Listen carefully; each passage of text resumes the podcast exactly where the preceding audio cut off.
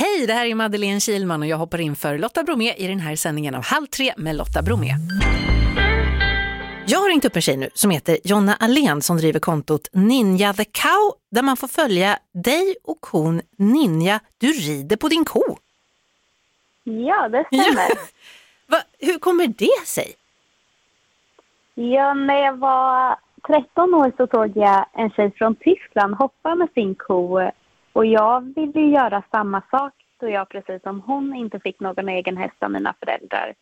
Så jag började ju träna en kall på några bekantas mjölkgård. Men alltså kan en ko hoppa? Så? Eh, jag har aldrig testat men jag såg ju att det gick för eh, henne. Hon, men, het, hon heter eh, Ninja din ko?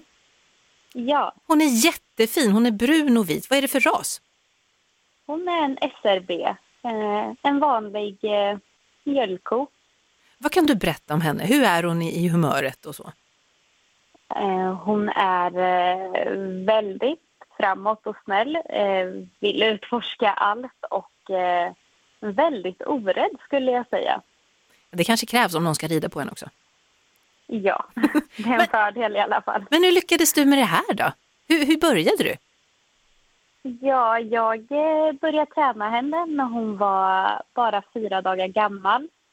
Eh, och då tränade jag henne precis som en häst och jag gick ut med henne i grimma i skog och mark och ja, hade på henne lite utrustning och ja, pysslade med henne helt enkelt. Och sen satte jag upp när hon hade åldern inne. Men finns det liksom sadlar och träns som funkar på kossor också? Ja, eh, däremot så kan man inte använda sig av till exempel en vanlig sadel med bom. På en häst och fördelar det trycket men på en ko orsakar det tryck och obehag istället. Och mm. Jag använder inget bett utan jag har hackamore som gör att det blir tryck över nosryggen istället för att man drar henne i munnen då. Jag har ju sett att Malin Bajard har ridit på Ninja. Ja, eh, hon var inte jättetuff kan jag säga när hon skulle upp på en eh, kossa.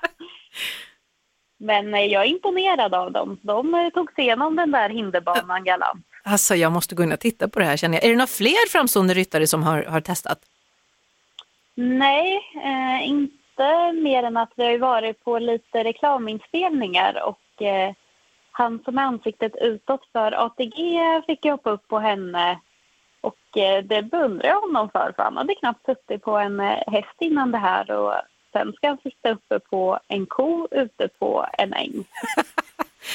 Va, vad säger folk som, kommer se, som ser dig när du sitter och, och rider på din ko? Eh, ja, de blir ganska förvånade. Många bilister har stannat när de har sett oss ute på vägarna och det var en som i somras trodde hon hade fått solsting när hon såg mig komma ridandes på Ninga. Är det här något att rekommendera? För jag fick inte heller någon häst när jag var liten. Ska jag, ska jag börja rida på en ko? Det går ju. Det är ju klart att man behöver ju se över eh, kossans exteriör och linne och så innan och eh, bygga upp kossan varsamt. Exakt precis som man gör med en häst så mm. att den inte tar skada. Men annars skulle jag säga absolut, kör på. Hon är jättefin. Kontot Ninja the Cow alltså. Och Jonna Alén, tack snälla för att jag fick prata med dig idag. Ja, tack så mycket. Ett poddtips från Podplay. I fallen jag aldrig glömmer djupdyker Hasse Aro i arbetet bakom några av Sveriges mest uppseendeväckande brottsutredningar. Går vi in med hemlig telefonavlyssning och, och då upplever vi att vi får en total förändring av hans beteende. Vad är det som händer nu? Vem är det som läcker? Och så säger han att jag är kriminell, jag har varit kriminell i hela mitt liv men att mörda ett barn, där går min gräns. Nya säsongen av Fallen jag aldrig glömmer på Podplay.